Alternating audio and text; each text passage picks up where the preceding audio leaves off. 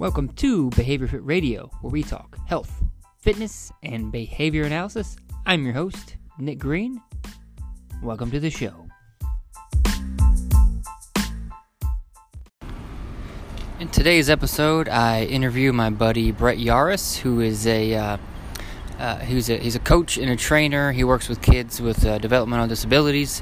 But in today's episode, we'll really get into how he coaches elite athletes, uh, offensive linemen specifically at the collegiate level, and he has a couple guys that are entering the draft this year and next year. So um, we get into a lot of how he uses applied behavior analysis um, and preparing the college athlete for uh, the professional level. So I hope you enjoy. Brett, how is it going, my man? It's going good. Happy to be here. Yeah, it's um, it's been a while since we last chatted. Um, I remember we got we got hooked up, we got connected. I believe it was through. Did we get connected through? We started networking through Instagram. Was that right? We did, yeah. It feels so long ago since Instagram has changed so much in the past three years. I know, I know. But um, yeah, man, it's uh. So you are, I mean, on Instagram, you're you're BX Brett. You're um remind me again, are, were you studying to be a, a BCBA or have you already passed the exam? Where are you at with that? Um, yeah, so I'm I'm through the I'm through my coursework, um, just finishing up my supervision and then set to take the exam. Oh, that is awesome! Yeah, I remember when we first talked, you were just kind of starting that journey. So when are you planning to take that exam? Um, quite honestly, I haven't really gotten that far yet. I want to finish up my supervision. As you know from following me on Instagram, you've seen how many directions life has taken me in the last yeah. uh, year or two. So, truthfully, I mean, I started my coursework uh, probably about two and a half years ago, and I've had to take several breaks just as you know my company got off the ground. I became a father in that mm-hmm. time span and so just trying to navigate but finally back on track. And so as soon as my supervision's up um, you know completed you know i'll start to monitor when it makes sense from a time and commitment perspective to, yeah, to yeah. sit no that makes sense. Yeah and so with that your um your your company um, are you a coach a personal trainer? Maybe you can just describe a little bit about what you do. Yes I, I we like to go with the term coach. Okay. um try to different, differentiate a little bit from you know the current personal training industry. Mm-hmm. Uh, but yeah, so so currently uh, I'm CEO of a company called Biokinetics Fitness Technology, mm-hmm. and um, what we do is we work with both individuals with special needs and disabilities, cool, and elite athletes. And what we are is a physical education company versus mm-hmm. a personal training company. Ah, uh, I like that.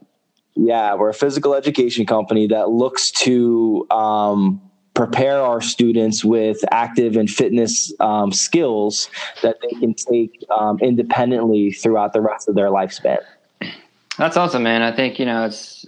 I think a lot of people are familiar with my research of just being active and not moving as much. That any type of skill development whether it's at the kind of you're coaching individually or if it's developing yeah, new habits and routines at home or in the workplace. I mean, that's just that's a win-win for everybody involved. So that's exciting, man. Congrats.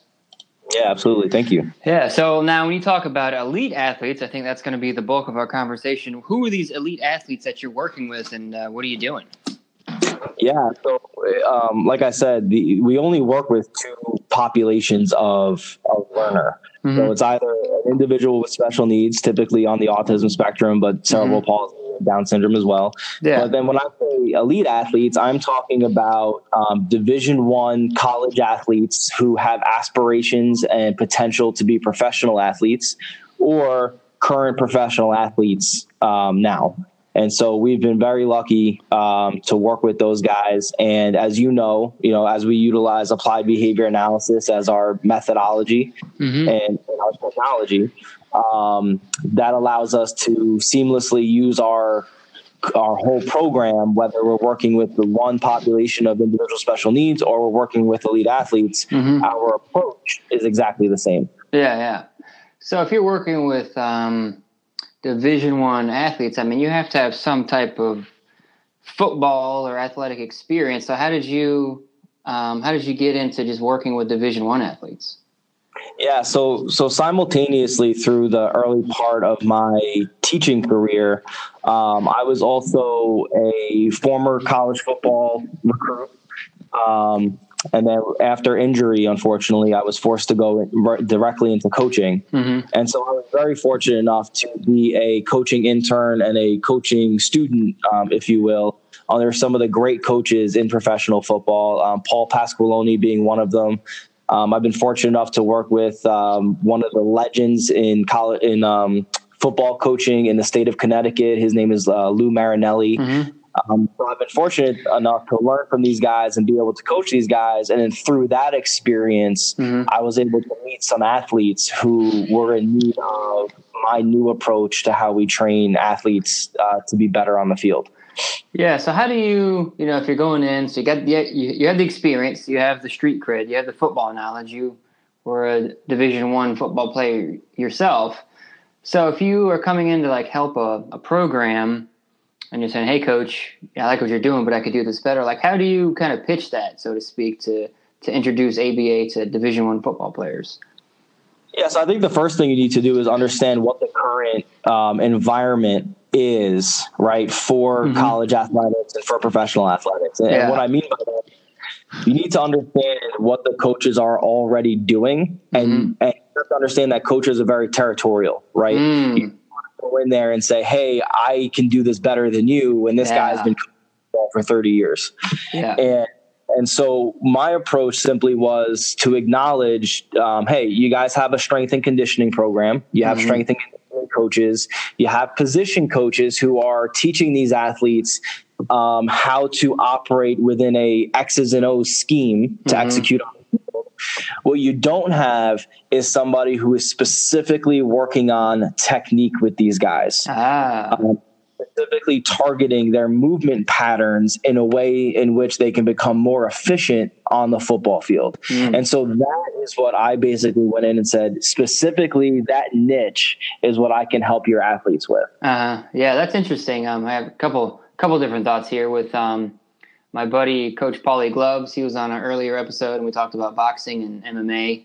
And um, he was just describing, like, I like what you said about understanding how the environment um, is currently set up. So you have coaches there that, you know, for, you know, for Paulie's expertise, and I, I know I could probably speak for him here, that um, there's a lot of great boxing coaches that know, you know, know what they're doing, a lot of good striking coaches, but um, it's kind of like this is the way we've been doing things and um, yeah you don't want to go in and say hey you're doing this wrong clearly they've had success but what is it what are the nuances in there that you could teach and you know specifically with you know striking and uh, or if it's uh, teaching an offensive lineman how to come out of his stance properly or something it's like teaching that technique um, is uh, it takes an, an, additional layer of analysis i think and then also just um, uh, when I was at Florida Tech getting my master's degree, we had the opportunity to go observe.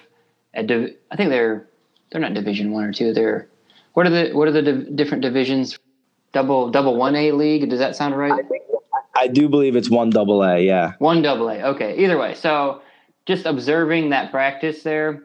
Um, the athletes during football season. So we, we, we, we had the opportunity to come observe and we were hearing that a lot of football players were getting dehydrated. And so we looked at that, but just overall, just observing the system that is college football practice. Like there's just, you know, you have two hours and it's 15 minute stations and it's all scheduled and people are hustling that just from what I saw, that one observation, not picking on Florida Tech, that like there wasn't a lot of individualized instruction going on. It's like, defense goes here. You do these drills. Offense over here. Special teams over there. And it's it's a it's a well oiled machine that um, is you know it's definitely uh, lacks the individual you know time there. Right. I mean, if you look at if you look at again, we just talk about environment, right?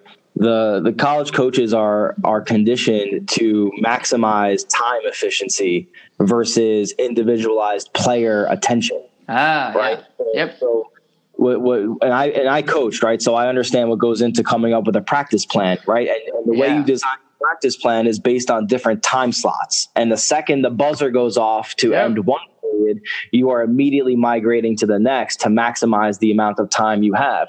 And often, what that means is yeah. certain or probably the vast majority of your players are not getting perhaps the individualized attention um, that they need. You got to remember a college roster, a typical college roster has anywhere from 70 to 90 players on it, right? Yeah.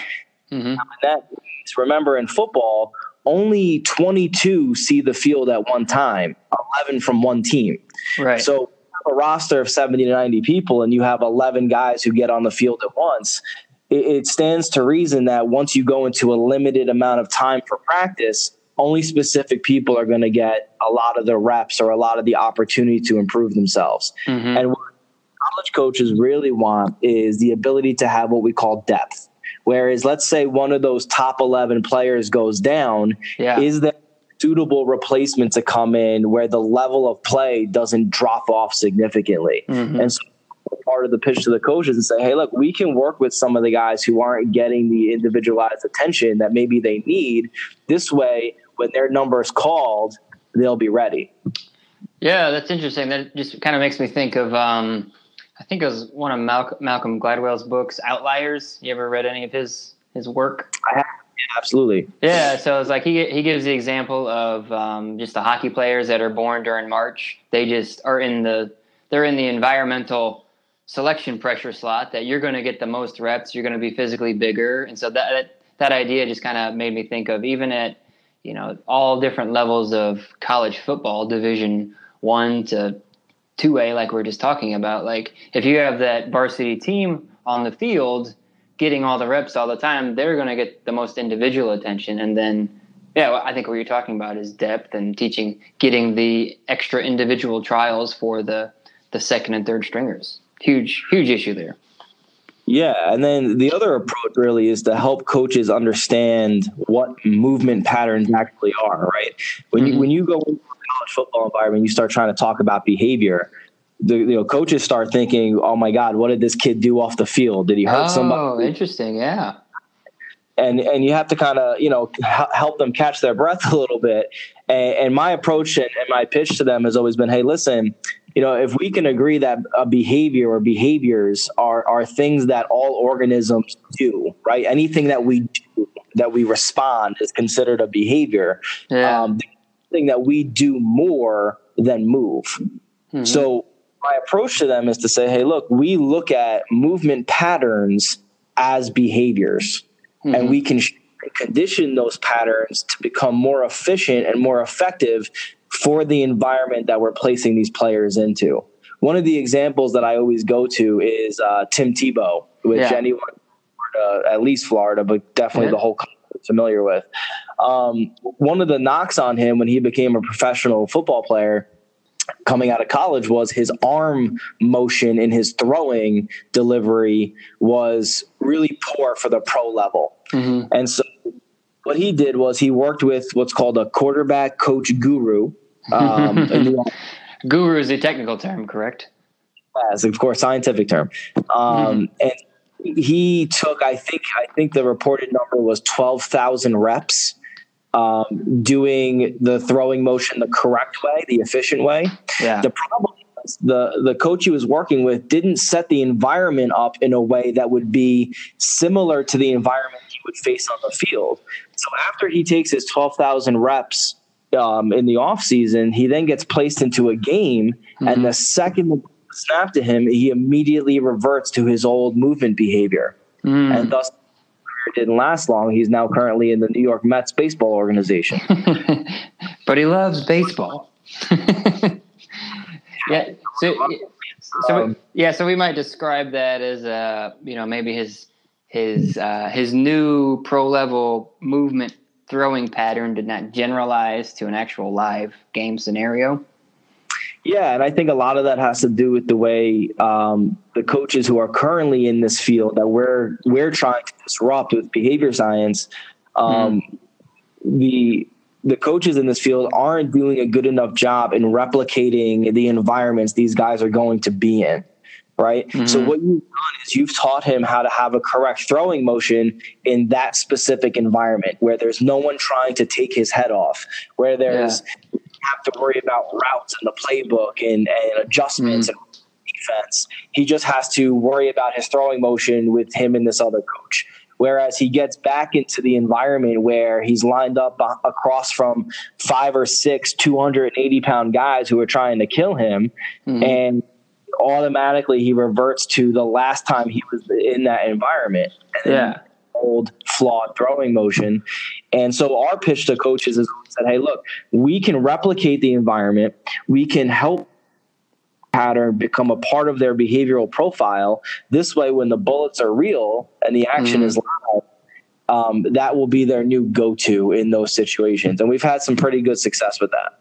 Yeah. Okay. So if we're if we're gonna go with the Tim Tebow example, and if you were his coach and you had the opportunity to, to fix everything, okay, you you know we observe him in environment A on the turf and air conditioning with no nobody coming after him. He can do the motion there. So are you suggesting that then you have some type of semi, you know, semi uh, intense, you know, rush defense coming after him? Um, and like, how do you like? How would you teach that? Like in the moment, do you blow a whistle and stop him? Like if he begins the movement pattern wrong, or do you correct it, you know, immediately, or how? Like, how do you simulate that to generalize?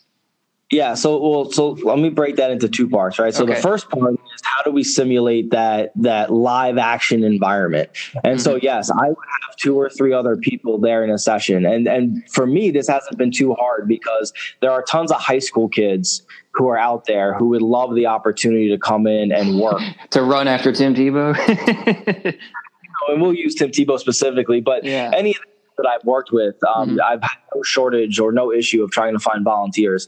And yeah, what you want to do is while he's working with his throwing motion, you want to send people running right past him, right? Obviously, okay. we're not going to okay because if we if we break it down specifically being hit while throwing correctly is not really a part of the behavioral profile the vast yeah, majority yeah. of throws that are made in our game he's not going to be getting hit um, we know that just film watching and everything else. So what you want to do is simulate the pressure. And so you're going to be running bodies at him, having him maintain the correct throwing motion. And so to the second part of what you brought up is how do we um, make sure we're shaping the movement pattern correctly without reinforcing the old uh, pattern. And so, right. yes, I sort of uh, for me, I like to use some sort of an acoustic device, whether it be a clicker, whether it yeah. be a whistle, um, anything like that, where the second the movement pattern enters into the the error range, we are going to blow the play dead and not allow the motion to continue. Mm, um, okay. So what he then what the athlete then becomes conditioned to is understanding that I as long as I don't hear that acoustic sound, everything's going right. Yeah. I like to use the whistle because in football, in the game, a whistle is what blows the play dead. That's what I everyone. Ah, yeah, yeah. Right, and so I like to use the whistle because again, that's that's more part of creating um, a more similar environment that they're going to be in. And so, yeah, once the um, the mo- the movement pattern enters into that flawed area, we're going to blow the play dead immediately and not allow it to continue. Hmm. And so be conditioned to understand is okay if i hear nothing as i'm going through this i'm i'm doing it correctly and that works not just for a, a quarterback but um, if you take an offensive lineman and, and, most of my clientele have been on the line whether it be an offensive lineman or a defensive lineman um, and we approach it the exact same way. If we are working on an offensive tackle, um, getting out of their stance correctly, mm-hmm. To be popping up vertically. We want them to just get backwards. Mm-hmm.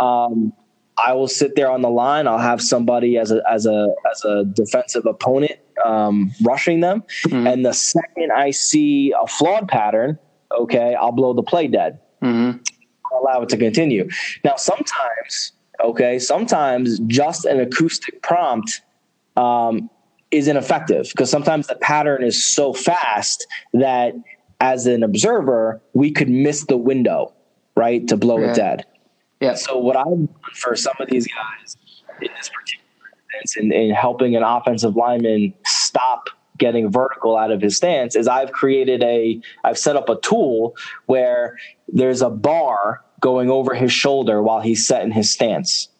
Okay. And once the play goes, if he pops up and hits the bar, he knows he has to stop immediately. Oh, okay. If, I see. Yeah without hitting the bar, he continues on with the rep. And then I'll set a criteria like I would if I was working in a school, right? The mm-hmm. criteria mm-hmm. you have to take 10 reps um, um, correctly consecutively, mm-hmm. and then we go to the next area of what we want to work on. If you get to rep nine and hit the bar, we're going back to zero. Right. And I think that makes sense because if having such a strict criteria, because if you have 10 plays on the field and the nine, you know, and you screw up play number nine and that's a third and nine and you need more pressure, I'm just kind of guessing here with coaching and you know being a fan of football and you screw up like you you you need zero you can't have any errors because that that's a that could be a potential first down or a sack or something. Yeah, so you hit the nail on the head. Football is a sport where one play at any point in the game can change the outcome. Okay, we saw that in the playoffs, right? When I think you did an excellent podcast on it when uh, the referee missed that call in the Saints game. Oh yeah, yep. change the outcome, right? So everyone involved in a in a football game, if they make one error, it can change the outcome of the game. And so, yeah, you obviously when you're working with with learners or you're working with students, regardless of ability, you always want to be mindful that you're not setting an unrealistic criteria for them to reach. You don't want to mm-hmm. set people for failure. Um, but in this instance, excuse me, in this instance, um, because the stakes are so high in the environment that they're going to go behave in, um, we want to make sure that we are setting up a criteria that is similar to that environment. And so you have to be strict when you're working with these football players because mm-hmm. environment. Yeah, so I think, uh, yeah, I mean, having such a strict criteria because it's you know it's it's a win or loss. It's a touchdown, the yeah, play going to the Super Bowl or not. Um, so, you know, getting back to the analysis here, so is that kind of uh, taking data um, on like your criteria and everything? Is that uh, like if you're working with an offensive lineman, you're going to take data on like perfect reps or something like that? Is that what you kind of look at? Um, yeah. So the first thing we'll do is we'll, we'll operationally define the behavior that we want to see, right? Mm-hmm. Um, this way, we can always make sure that what we're targeting is exactly what we're um, what it is that we're trying to analyze versus trying to just blindly say, hey, this looks good, so we're going to go with it. So, first thing we yeah. want to do is operationally define what it is we're looking for. And so, in this instance, with an offensive lineman, we're going to operationally define it and say, anytime he gets out of his stance um, horizontally, uh-huh. that, meets the criteria, regardless of anything else. Okay. Mm-hmm we're targeting him not getting vertical, which means we're not working on his footwork right now. We're not working on his hands. We're simply working on him not getting vertical. And so the definition is when he gets out of his stance horizontally, he meets the criteria. And then, yes, the data that's collected off of that is okay, let's say we have the criteria is he has to do 10 consecutive trials before we can move on. Um, we're going to keep a track record, we're going to keep data on how many trials he was successful. And if it's not, mm-hmm. we go back to the drawing board. And then that yeah. also uh, an historical record to go back and look at uh, potentially how long it took him to take uh, to to take to the intervention that we've put in place.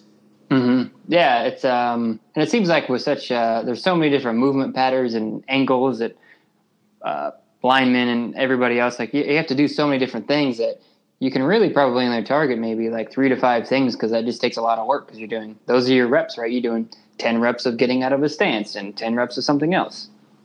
Yeah, so it, that's exactly right. What you, what we, what I always tell the offensive lineman is whatever we're working on, that's the only thing I want you to be thinking about. Yeah. Um, working on you getting out of your stance and you're worried about your footwork, um, that's not going to be helpful. And so what we want to do is make sure we're targeting one thing at a time. Yeah. So one behavior at a time. So first it's getting out of your stance behavior. Once that's mastered, we can move on to footwork behavior. Once that's mastered, we can go to handwork behavior and mm-hmm. And so on and so forth. And what you want to do is you want to work and it's kind of like a chaining process, right? You want to work with the most fundamental basic part of the behavior and then as that gets mastered, um, gradually increase the difficulty of what it is that you're doing. Yeah, yeah, that's um, That's awesome, man. It's it's it's just kind of neat how you can just break something down, you know, call it a movement pattern, which is which makes sense for coaches. And um, it sounds like you've primarily worked with linemen. Have you worked with any other uh, position players? I, I, have had some quarterbacks. Um, I've had some quarterbacks. I've had offensive linemen and defensive linemen. Um, mm-hmm. And the, and the reason is those are the positions where technique really is the difference between a win and a loss. You'll see these really hyper skilled athletes, uh, skill position players, whether it be wide receivers or defensive running backs, where supreme they can get away with sloppy technique. pro level. You know, we, have seen some guys. I can give you an example of a professional wide receiver who who uh, Ted Ginn Jr., who's a Saint. Mm-hmm. He he's never been the number one elite receiver on a team because he isn't that technically sound. He doesn't have a, a, a wide range of skill set. However, he's carved out a nice little 13 year career in the NFL, right? Yeah. Um, whereas a lineman, if you can't get your technique down and you can't block anybody because of it, you're going to be out of the league in one year. And yeah. so positions where the the real nuances of technique and movement patterns are extremely extremely important. Yeah, man. Cool. Yeah, I think um, that could be a good segue to um, we'll switch gears a little bit. So working with linemen, I believe did you have a couple of your couple of your guys that you work with um, enter the NFL entering the NFL draft this year, and you went to the combine? Yeah, so I had an awesome time in Indianapolis at the NFL Scouting Combine. I have mm-hmm. one uh, defensive end who is going to be uh, in the draft this year. His name's cool. Ben out of uh, TCU, Texas Christian University. Um, and then next year, I have an offensive tackle also out of uh, TCU, um, Lucas Niang, who mm-hmm. who will be going into the draft next year. Um, cool. He go into the draft this year. The NFL advisory board gave him a third round grade. However, he wants to, he's committed to being a first round pick. So he's going back to finish his senior year and uh, to continue improving. And then uh, hopefully he'll be a first round pick next year. So the next two years are very big for me, for sure. That's exciting, man. So the first guy, um, did he, was he given an invitation to the combine? He was, yeah, he was there. Wow, man, how awesome is that seeing your seeing your boy on the field? It's pretty crazy. You know, it's it's something that um, you know a couple years ago, not something that I ever thought would be a part of what I'm doing for a living. Mm-hmm. Uh, you know, I started my career as a special ed teacher and a behavior consultant, yeah. and um, it wasn't until I started my company where I began to fuse athletics and, and athletic skills. Um, mm-hmm. Behavior analysis, where this became a possibility, and then it's sort of like like wildfire. Whereas all you need to do is is show success and results with one guy to a high level, yeah. and then word spreads because all these guys are looking for that competitive edge that that, that can set. It, man. That's awesome. So is that how you started working with the second guy at uh, TCU that's entering the draft next year? It was actually reversed. I had Lucas oh. first. yeah, it's, it's cool. interesting. I had Lucas first. Um, he's actually the the test case for this because when he was a high school senior, um, he was and he had committed to TCU. They were going to redshirt him or make him sit for a year before he could play because of how raw he was as a technician. He didn't really ah. have technical skills. And so in the off season between his senior year of high school and his freshman year of college, we really hammered technique and started to really work on it. And by the time he, he reported for his freshman training camp, um, he had improved so much that they didn't they didn't have to redshirt him, and he ended up playing in the bowl game that year for TCU. That's amazing. Yeah, and so then uh, from there, we just every off season, and we've targeted specific things that we want to focus on and work on specific behaviors. So that first year, it was simply just getting into a stance. You know, that's mm. how was. The second year, it was working on getting out of a stance, and then this year, the focus really has been footwork and handwork. And uh, Pro Football Focus. Uh, which is a website dedicated to grading every single college and professional player.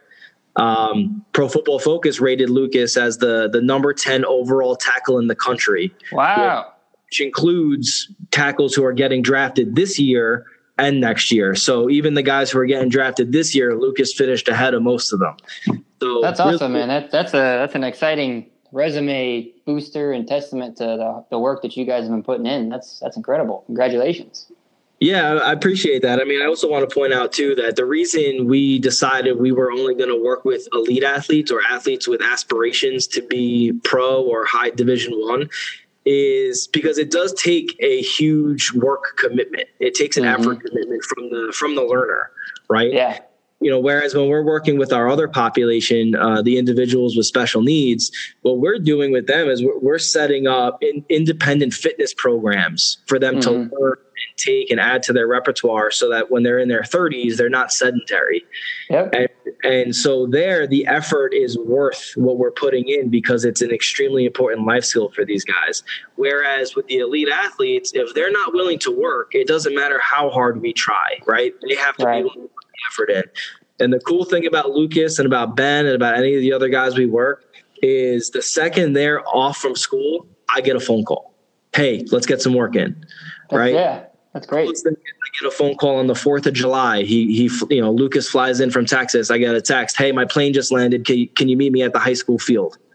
And that's the kind of guys you want to work with. And those are the kind of guys where this type of program will be successful because they're mm-hmm. willing to put work into. So that's a testament to them.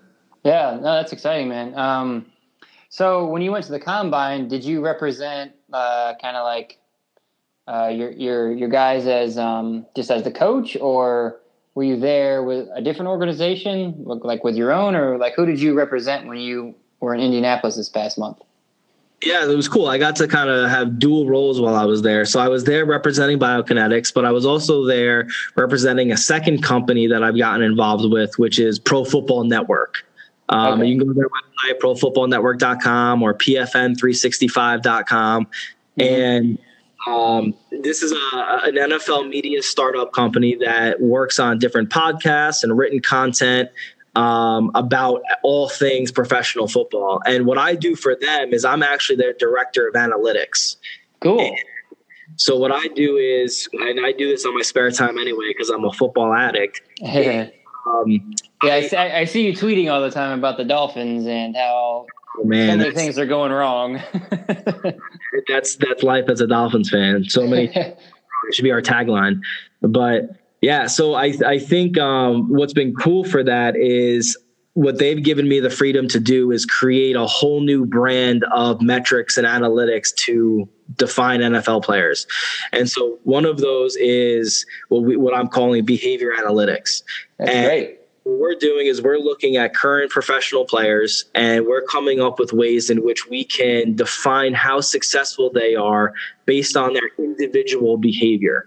Mm. So hmm when you look at current statistics judging NFL players out there today, you usually hear about passing yards and receiving yards and touchdowns and, and interceptions and things like that. But one of the things that if you're if you look at things in a behavior analytic way, you'll notice that all of those statistics are actually statistics dependent on at least two people to achieve. So if Tom Brady throws a pass seven yards down the field and Rob Gronkowski catches it and then takes it another 25 yards down the field, Tom Brady's going to get credit for a 32 yard pass. In reality, yeah. He really only contributed seven yards to that pass. Interesting. Yeah. Right. And so uh, let's take it a step further. Gronkowski catches that ball, takes it 25 yards, and he takes it 25 yards into the end zone. So now not only is Tom Brady getting credited with a 32 yard pass, but he's getting credited with a 32 yard touchdown pass. And all of these things go into how we look at players um, in, in, the overall narrative uh, of the NFL.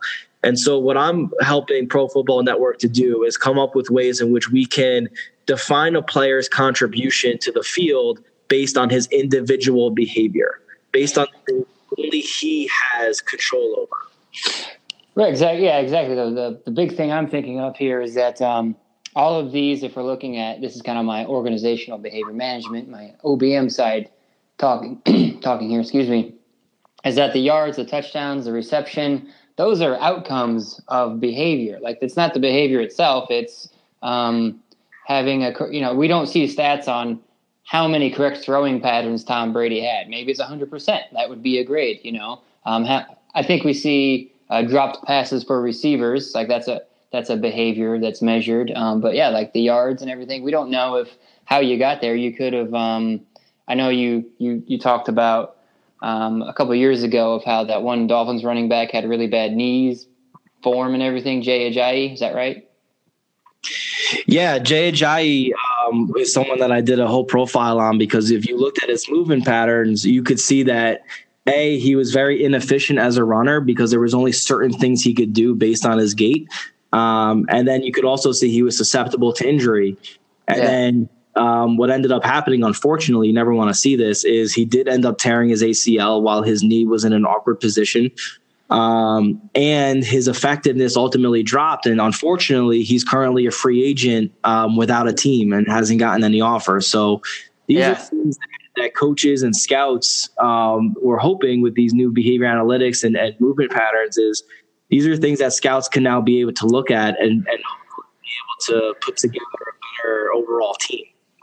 Yeah, and I'm just thinking here. I, I, brought up that example because you know when you you did an analysis and it's it's your example there. But um, you know, it's like you have a 20 yard touchdown run, but you don't know did the person just sprint and was untouched? Did the person do backflips to get a touchdown? Did they um, run with really bad form. And I think, you know, what you're introducing here as far as having efficient movement patterns, if you take that individual athlete and give them the skills to safely evade tacklers and get to the end zone, then that's going to be a score that that that your however you described it, that your behavior analytics there that that can show, you know, the efficiency of an athlete and scorecards and everything. And maybe you look at um, uh, yeah, how to grade these free agents to get them to get them a job. But um, yeah, man, that's awesome. So I know you have to run. We've already talked about um, a lot of different things here, but um, if you just want to share with people, where can they find you? Um, maybe share like what uh,